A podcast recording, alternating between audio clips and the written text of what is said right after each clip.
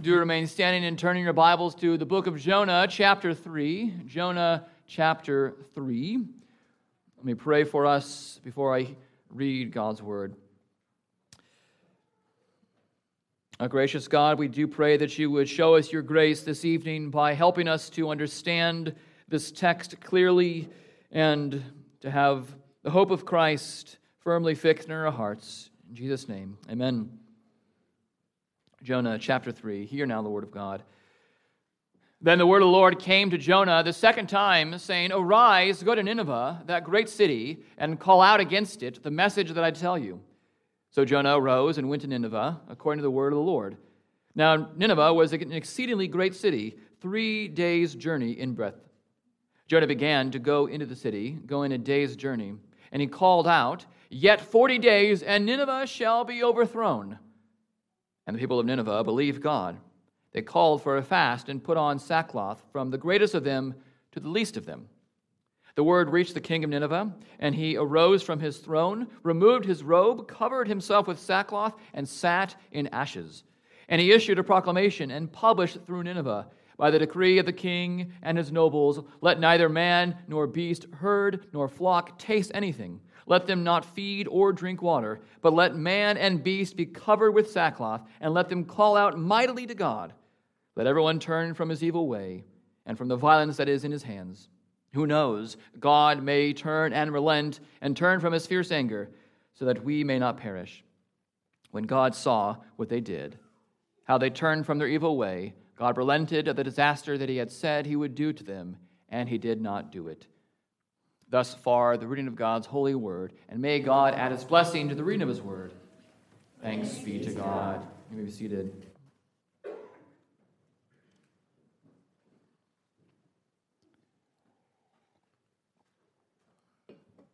If you've heard the name Francis Schaeffer, then you are probably familiar with his book, How Should We Then Live? The Rise and Decline of Western Thought and Culture. Pick it up, read it, and weep. Weep for our own nation, our nation even now. Although he wasn't a prophet, he was a man well versed in his time and seasons. And he was able to see the various trends and identify the trajectory of our nation. And it was not a pleasant one. But it wasn't just Schaeffer, the Christian philosopher, who saw the eventual decline of the United States. He leaned on the work of Edward Gibbon, who wrote the famous book Decline and Fall of the Roman Empire. In other words, there are certain factors that, if left unstopped, will lead to the ruin of a nation. Without detailing the five factors that highlight a nation's self destruction, I'll just list them here. The first is a mounting love of show and luxury. The second is a widening gap between the rich and the poor. The third is an obsession with sex. The fourth is a freakishness in the arts masquerading as originality. And the fifth is an increased desire to live off the state. As those factors touch the Roman Empire, who of us can deny that every one of these is prevalent and pervasive in our own nation? If left unchecked, the nation is doomed to destruction. But by grace, there is always hope for any given nation. It is never too late until it is. And before it's too late, there is a call to repent. And this evening, we come in this text to a watershed, a, a turning point in the narrative, a turning point in the history of the nation Nineveh. It may be helpful for us just to be reminded of where we've been in the last two chapters, the first three sermons in this um, series. First, we saw that when the prophet flees, there is no hope of salvation for the world. But when the Christ stays and fights, there is all the hope of salvation for the world. Second, we learned that when the prophet flees, God uses the world to shame him. We saw how the Gentiles put Israel to shame in the person of Jonah. But when Christ is fixed on his mission, God gives grace to the Gentiles. And third, in chapter 2, we heard the distress cries of the prophet in Sheol, for his own salvation. But when Christ cried out in distress on the cross, it was for our salvation. We see then the ever widening arms of grace that embrace both Israelite and Gentile. The arms are even more outstretched here in chapter 3 in this book of Jonah. And the arms are both outstretched and unstoppable. We might say they're, they're coming in for a big hug. When God sets his saving grace on a nation, there is no stopping him. That is what we see here in this text. God always gets his man. So we'll move in this text from God's work on the man to his work on the nation. Let us consider God's grace to Jonah. Look again with me at verses 1 and 2. Then the word of the Lord came to Jonah the second time, saying, Arise, go to Nineveh, that great city, and call out against it the message that I tell you. So, as we saw last time in the book of Jonah, the great fish was Jonah's deliverance, it was his rescue wading about in the ocean of God's wrath, descending deeper and deeper into Sheol, the waters choking Jonah, and the ocean floor's weeds wrapping about his head. Jonah despaired of life, looked upward, looked templeward, and saw that salvation belonged to the Lord. What a great confession of faith he expressed. Salvation belongs to the Lord. And this grace of salvation came to Jonah and it was God's second chance for the prophet.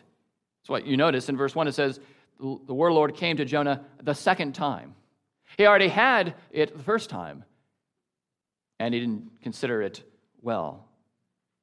And sometimes, even against our own words, we parents do need to repeat ourselves, don't we? We say a wholehearted uh, yes to obey right away.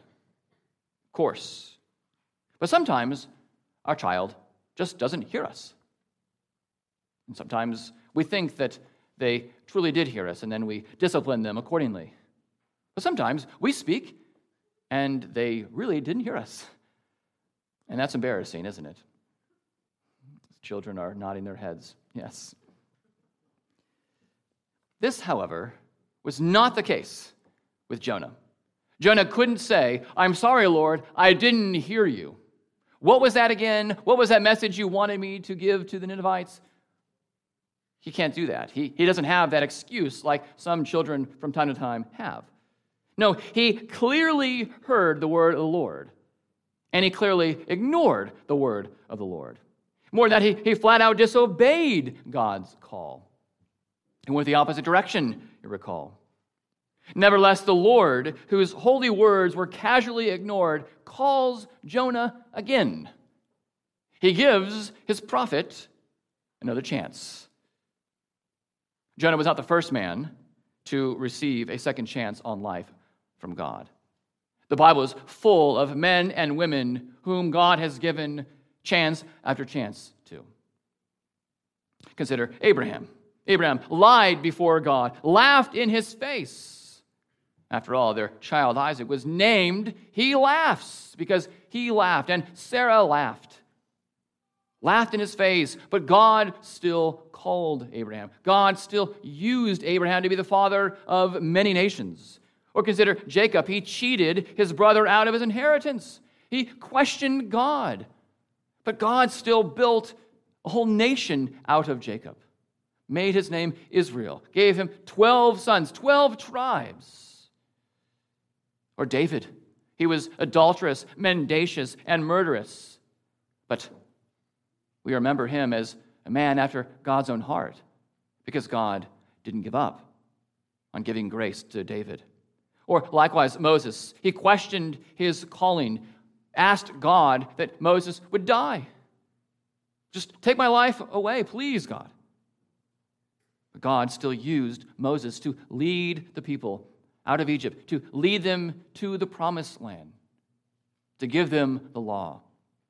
Or Elijah, he successfully demolished idolatry, but still despaired of life, asked to die, but still God was not done with Elijah and would use him mightily for more time. Or consider Peter. He denied Jesus for crying out loud, literally, three times, but Jesus restored him three times and made him a useful servant in the life of the church. Or Paul, he sought to terminate Christians, and he thought he was doing a godly service to his God. But God changed his heart, gave him a 180, and has made him super useful in the church. Or consider the disciples. They were often slow to understand. They were sometimes hard of heart, and sometimes they would do the very opposite of what Christ calls for in his kingdom. But God used them mightily. Or Mark. He left Paul at an important missionary juncture. But God brought Mark back to Paul near the end of Paul's life. Or Onesimus, as we considered the book of Philemon a few weeks ago. He abandoned his master Philemon. He ran away. But God, through Paul, brought Onesimus to Philemon. And no longer was there the, the master servant relationship, but there was the brotherly relationship. I could go on and on of all the examples of God giving grace to his people, a second chance. God always gets his man for salvation, and he gives grace after grace each day all the days. And you know this daily grace, this second chance, this third chance, this infinite expression of grace. For each day we wake up to new morning mercies, and each night fall asleep on a pillow of promises stuffed with grace. Have you considered God's grace to Jonah? Have you considered God's grace to you? How many chances on life has God given you? If you've lived a long time, or really any amount of time, if you are the kind that would reflect on your life, surely you know that God has spared you time and again of your own sinful devices, how He has poured His grace upon you time and again. He does it every single day. Consider Jonah's duty. Let's remember what Jonah did here in verse 3. It says, So Jonah arose and went to Nineveh, according to the word of the Lord. So remember this verse in light of chapter 1, verse 3. The language is very similar. In chapter 1, verse 3, it says, Jonah rose to flee. He got up to get out to flee from the presence of God and go to Tarshish. But here it says Jonah arose and went to Nineveh, and he did so according to the word of the Lord. In other words, Jonah obeys. God has given him a second chance, and by grace, Jonah takes it, and he does do what God told him to do. And by this, God shows us that whenever he calls us to act, we rise to action. It is our responsibility to act. Whenever he issues his grace saturated commands, it is our responsibility to rise to action. Grace does not give us license to shirk our God given calls and responsibilities. We don't say, Shall we go on sinning so that grace may abound? May it never be. Instead, grace enables us to move out in obedience to our Father who loves us. Now, I certainly never think that when I tell my children to do something, I am in some way gauging my love for them and my commitment to them based on their performance. And I hope you don't either. Indeed, when I ask them to do something and I realize that they need my help, I give it. And of course, sometimes they need to have that fine line of challenging them, testing them, seeing if they really can do it. But sometimes you give your child the task that Turns out he or she can't do. And what do you do? You're supposed to help them, show them the way. Our Father in heaven does not base his love on our fulfillment of his call. And neither does he put us in a position to work in our own feeble strength. He knows that we are weak, he knows that we are insufficient, and he loves to give grace for the day. His love forever abides on us, and his spirit wrought grace enables us to follow him just like it did with Jonah. And, but I want you to consider God's power despite Jonah. Yes, Jonah does obey, he does according to the word of the Lord. Look at verse 4. Jonah began to go into the city, going a day's journey. And he called out, Yet 40 days, and Nineveh shall be overthrown. Now, if Jonah was in an evangelism class, how would we rate this? Yet 40 days, and Nineveh shall be overthrown. That's his message. He comes into the city, 40 days, Nineveh is going to be overthrown. We might compare his efforts to those of people who are standing on a sidewalk announcing people's coming destruction, or merely holding up a sign saying, Y'all are going to die. It's like bare bones message. The prophet here is not a long winded prophet. His words are only five words in Hebrew. And notice, he doesn't mention the Lord as the source issuing the warning. He doesn't mention the Lord as the cause of the impending calamity. And he doesn't mention the Lord as the one to turn to for life. He'd probably get an F in evangelism explosion. Nevertheless, the focus is not on Jonah's imperfect proclamation, but on God's power of transformation. God uses even the shortest proclamation of his word for wide transformation. Do you see that? The result was remarkable, and all the more remarkable because of the lackluster proclamation. The people believed, it says. They called for a fast. And it wasn't just a few people, it wasn't a select class of people. This is generally the people. And this, again, is, is evidence that it is not man, but it is God who changes the hearts of man. It wasn't up to Jonah to change the hearts of these Ninevites. And God can do quite a bit, can work mightily in so feeble a proclamation. Now, this does not give us license to adopt a minimalist approach to evangelism, to giving the gospel, but it should comfort us nevertheless. You may not have been able to share everything you wanted to to that person, but God is powerful. You may have regretted getting some of the stories or some of the facts wrong as you are charting the, the history of redemption, as you are charting God's story. You might have bungled some things up a little bit. You might be kicking yourself. That's okay. God is powerful.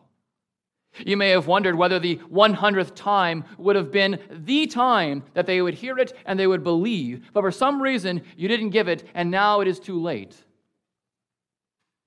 But you know what? God is powerful. You may have leaned too much on the curse of their sin rather than on the beauty of Christ, but God is powerful. I recently heard a story of an adult, non communing child, one who was raised in the church, but who hadn't trusted in Christ for decades. But one day, when his mother, for the umpteenth time, shared even just a bit of scripture, and without intentionally evangelizing her son, that was all it took for God to take hold of his heart. Let us never despise even the smallest of gospel presentations. We are weak but God is powerful. Do we really believe that the word of the Lord will not return unto him void? Yes, let us be faithful. Let us give a robust proclamation of the gospel. Let us proclaim the holiness of God, the wickedness of man, and the beauty of salvation in Jesus Christ, in Him alone. It's not a very difficult message to proclaim. But let us trust in our Lord that He will do with what we give the people. He will do wonderful things, as He did here with Nineveh. God always gets His man, and God always gets His nation. Verse 5 And the people of Nineveh believed God. They called for a fast and put on, put on sackcloth from the greatest of them to the least of them. And I want us to explore repentance here. True repentance. We see that very clearly in these verses, verses 5 and following.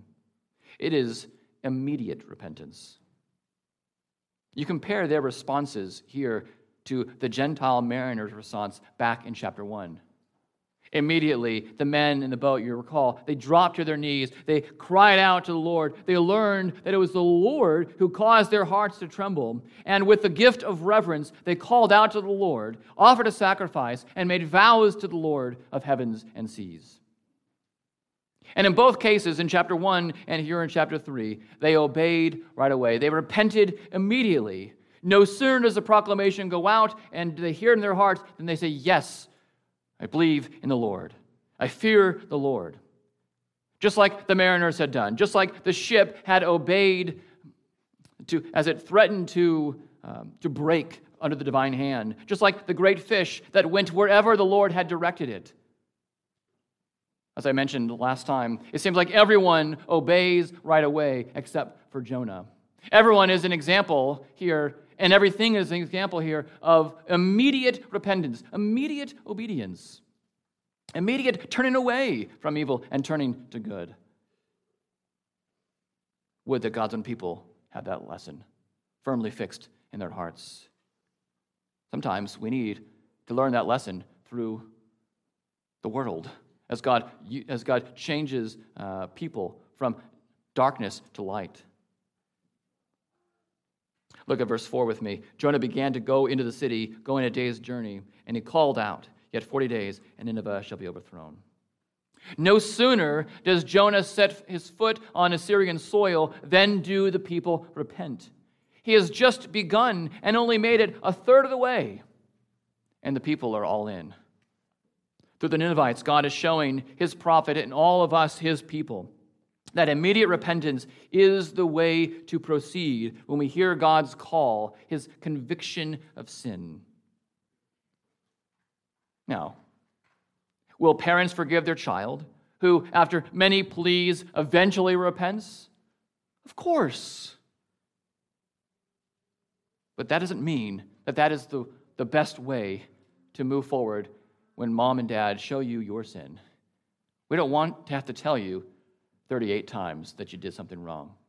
We want to tell you once, and we want God's Spirit to work in your heart, and you say, Yes, you're right, Mom, you're right, Dad. I did that thing, I said that thing, and that was wrong. Forgive me. Likewise, although God will forgive even after many pleas to repent and after many chances, exhibit one Jonah. Immediate repentance is the best medicine for the soul.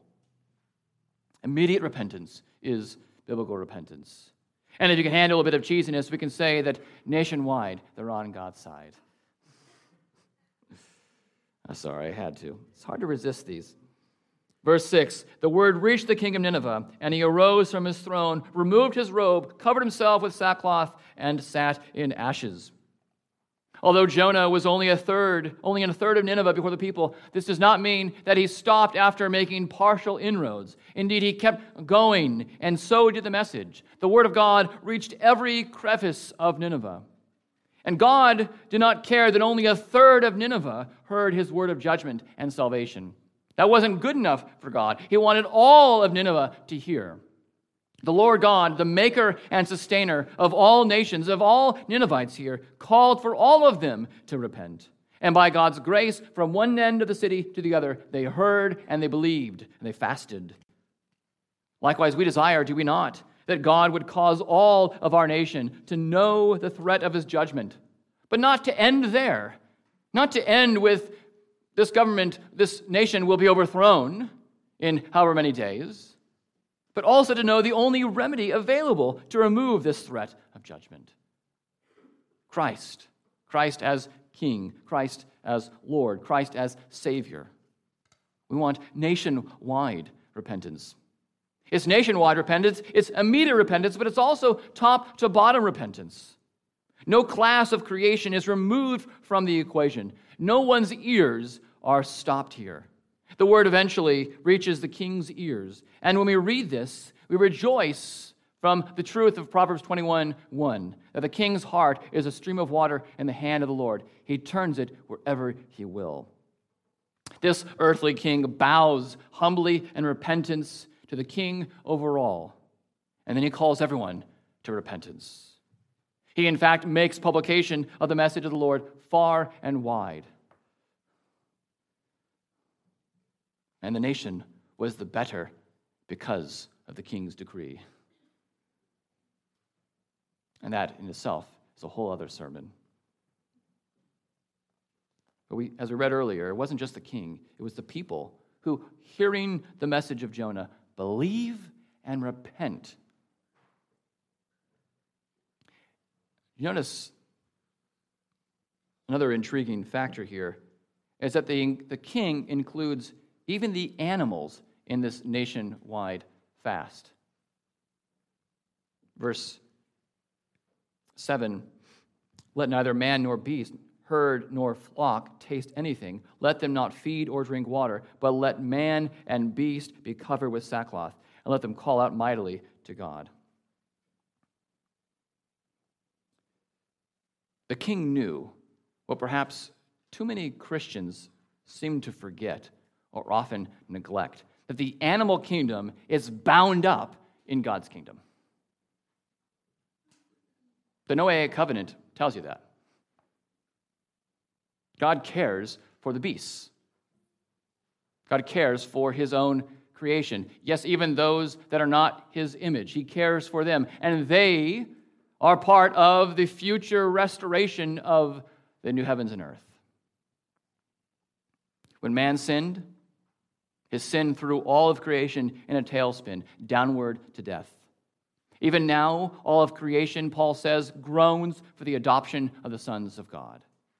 And when man is glorified with redemptive bodies, the Creator will not forget his beasts.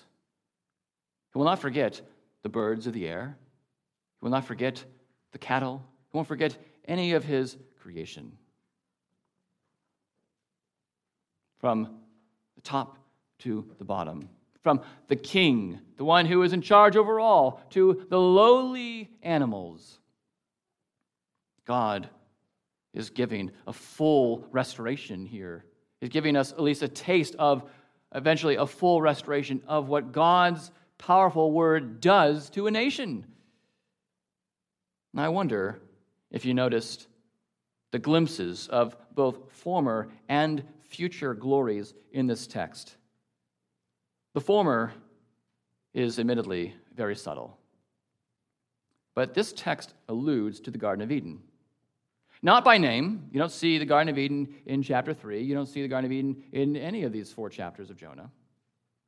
But you must remember that this is the same area as the Garden of Eden. I'm not saying I know exactly where the Garden of Eden was. Many have tried to identify, pinpoint it, but uh, it's a fool's errand.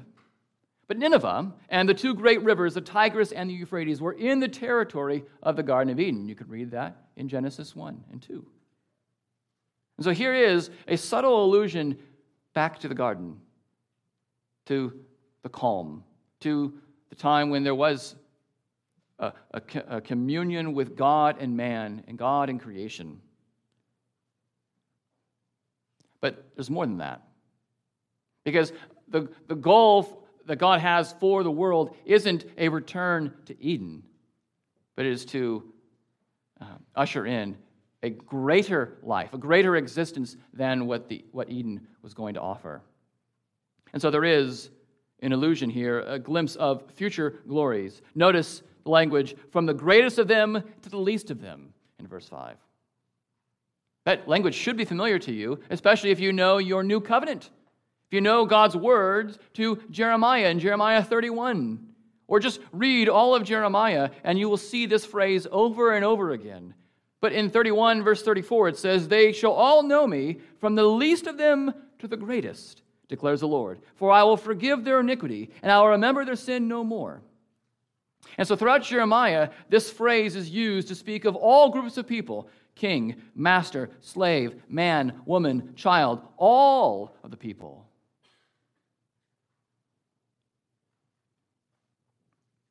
The Lord God, the giver of repentance, connects here the original creation with the new creation. This is a glimpse of a new covenant reality already applied in seed form in Nineveh. Here is a glimpse of God's great extent of great grace to the nations, not just to Nineveh. Let me be more clear. What God does to Nineveh here is temporary, but it is a wait, it is, a, is an indication of what is to come fuller. It is temporary, as we'll see through the prophetic book of Nahum in January, because Nahum is the other prophetic book that addresses the Ninevites, and there is a woe unlifted, and there is destruction coming because of how the nation conducted itself, even after this beautiful word uh, of transformation. But as you, read, as you read the prophets, st- live in the prophets. Read the prophets more and more. It's an often neglected section. Even the, the, the, the book of the 12, the minor prophets, there's so much hope in there. Oftentimes we think, wow, there's just a lot of doom and gloom. And there is quite a bit of that. There is destruction that's coming. But there is much more hope. And that hope is not fully realized in the nations hundreds of years before, it's fully realized in the future. What happens here, in part to Nineveh, is what we should expect for the whole world as God continues to work in his creation. Immediate, nationwide, top to bottom repentance is biblical repentance. Look at verses uh, 8 and 9, the second part of verse 8. Let everyone turn from his evil way and from the violence that is in his hands. Who knows? God may turn and relent and turn from his fierce anger so that we may not perish. This is true biblical repentance as we see in their avoidance of evil. You are not truly repentant if you continue to do the evil thing that you say you, you just repented of. It's different from uh, struggling, of course. You can struggle against sin, but the fact is you're struggling, you're fighting against that sin. But sometimes we, we say that we, we repent, and really we don't mean it. We just return to what we were doing. We return to those sinful habits. We continue to give ourselves over to that besetting sin. But here we see very clearly that one marker of biblical repentance is the avoidance of evil. The Ninevites already had the moral law of God written on their hearts. They had it because they are image bearers. Paul tells us in Romans 2 that there is that moral law of God implanted in the hearts of everyone. Now, this text does not tell us exactly what evil they chose to avoid, what they were seeking to avoid altogether. The word of judgment to them was not based on particular Mosaic requirements. God was not holding Nineveh accountable to all of the Mosaic specifications. But he was holding them accountable to the moral law of God, which is summarized in the Ten Commandments.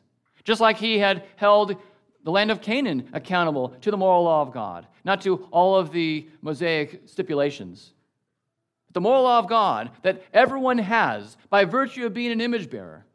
And so, quickened by the Spirit of God, the moral law, uh, the, the moral compass kicks in, and they, they know what is evil and they seek to avoid it. That is a marker of biblical repentance.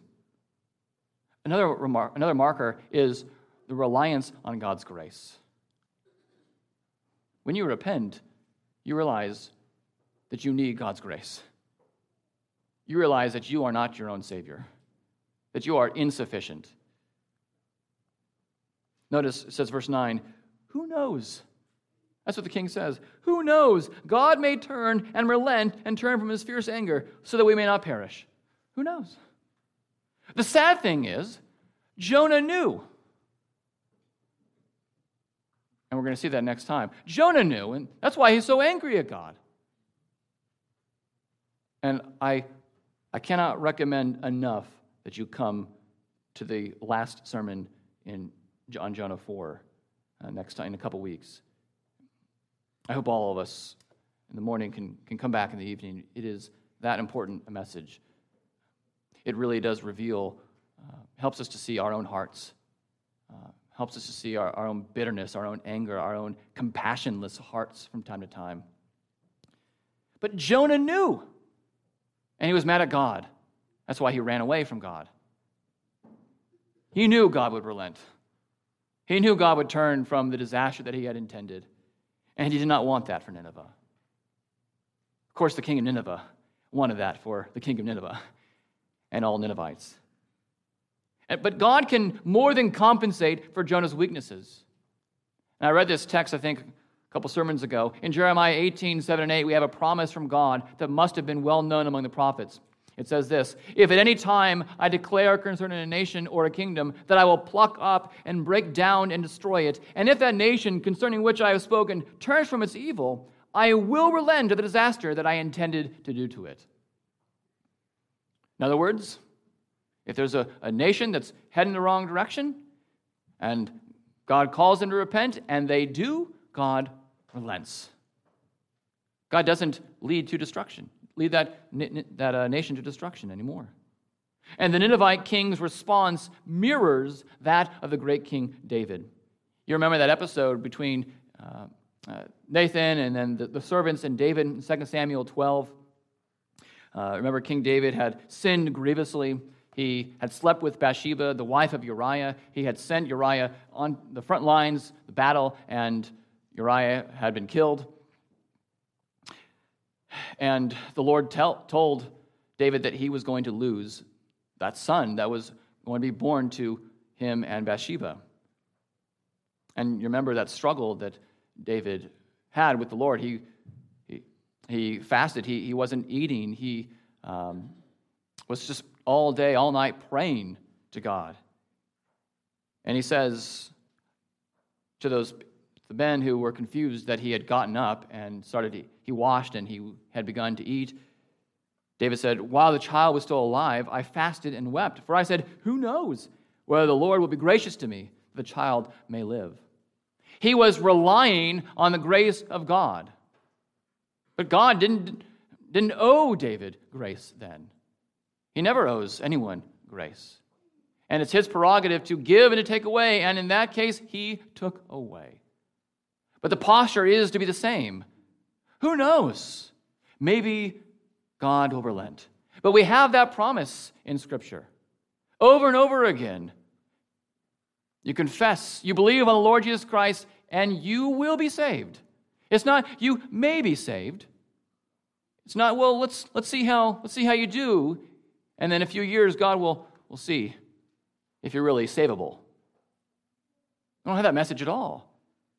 It's repent and believe on the Lord Jesus Christ, and you and your household, you and your nation will be saved.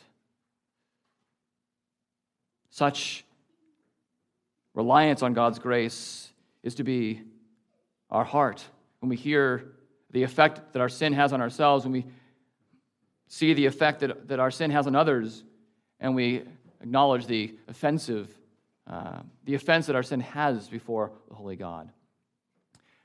Look at verse 10 here. When God saw what they did, how they turned from their evil way, God relented of the disaster that he had said he would do to them, and he did not do it.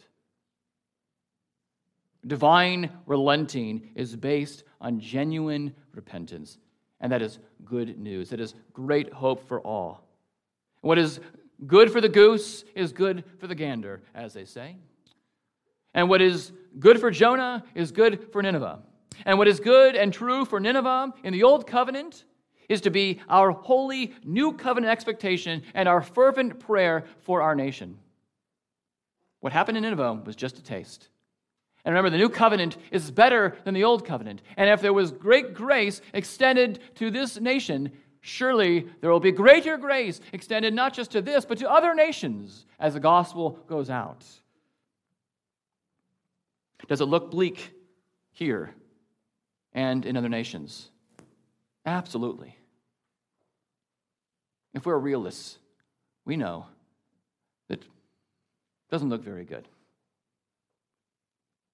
we scratch our heads and wonder why we have to talk with people about basic biology, about what a man is, about what a woman is, and proper marital relationships, and, and things of justice, righteousness. Boggles the mind. Well, we have to have some foundational questions. But that's okay, we'll just have them and turn people to the Bible. And we might throw up our hands and say, that person's a lost cause.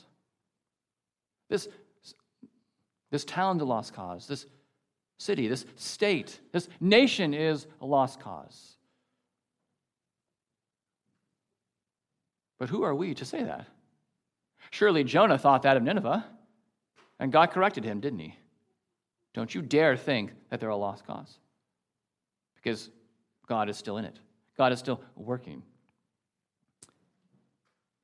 We can move from a mounting love of show and luxury to being overwhelmed by the love of God. We can go from a widening gap between the rich and the poor to all knowing the riches of Christ. We can move from an obsession with sex to a hitherto unknown intimacy with Christ. We can move from a freakishness in the arts, masquerading as originality, to the purity of the image of God in man and the orderliness and goodness of God's creation. We can move from an increased desire to live off the state to a dependence to live off the resources of God's kingdom. All this can, and we pray, will happen one day. God is powerful, God is gracious. And when God has put his sights on a man, on a family, on a church, on a nation, there is no one, there is nothing stopping him. Amen. Let's pray.